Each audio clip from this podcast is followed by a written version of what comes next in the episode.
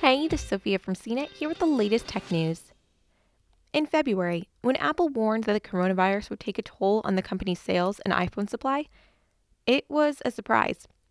We knew the virus, which causes a disease called COVID 19, was ravaging life inside China and some of Europe, but it hadn't yet severely disrupted life in the US. Two months later, nearly 1 million cases have been confirmed in the United States and many people face ever lengthening state mandated lockdowns until widespread disease testing can happen. Medical authorities have confirmed at least 211,000 deaths and more than 3 million cases around the globe, according to data compiled by Johns Hopkins University in medicine. On Thursday, Apple will go from ringing the alarm to sharing details when it releases its fiscal second quarter results. Unlike in years past, investors have no idea what to expect. Many companies have withdrawn any guidance they gave to Wall Street, merely saying Apple won't meet whatever numbers they've offered before. In Apple's case, the iPhone maker expected to tally sales between $63 billion and $67 billion earlier, even with early warning signs of the coronavirus showing disruption to manufacturing and supplies throughout China in December and January.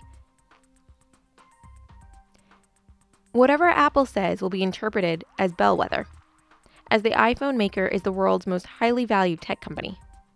Its sales and profits dwarf those of most other companies.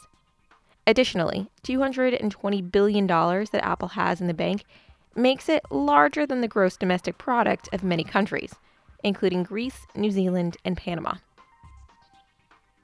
No one questions whether Apple will weather the coronavirus and its economic fallout, just as the company easily survived the recession a decade ago.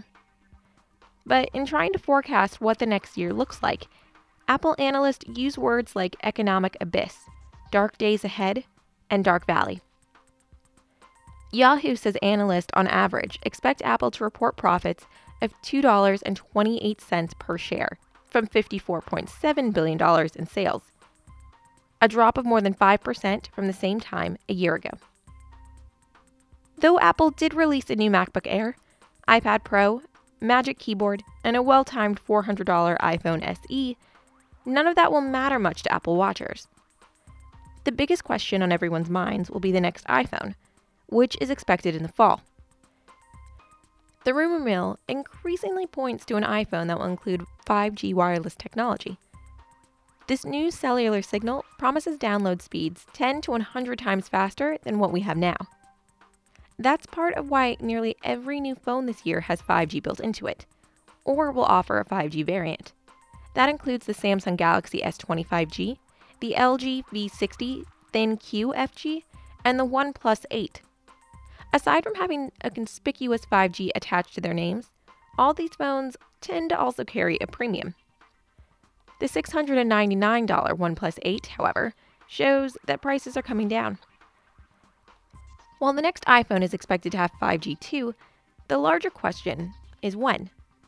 There's an increasing drumbeat of rumors saying the 2020 iPhone may be delayed by manufacturing slowdowns and supply shortages linked to the coronavirus. One report in Nikkei, citing anonymous sources with direct knowledge of Apple's internal discussions, said the phone may be delayed by months. Meanwhile, the Wall Street Journal said its sources pegged the delay at only about a month. Unfortunately, even for Apple, analysts say it's unlikely anyone will truly know whether the iPhone will be delayed until closer to launch date. And even if it does launch on time, or slightly later, nearly all experts agree that the company will have limited supplies at first.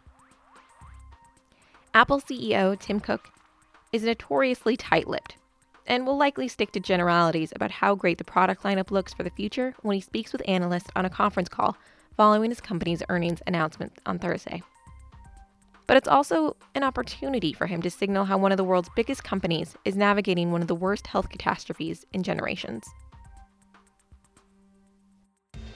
For more of the latest tech news, visit cnet.com.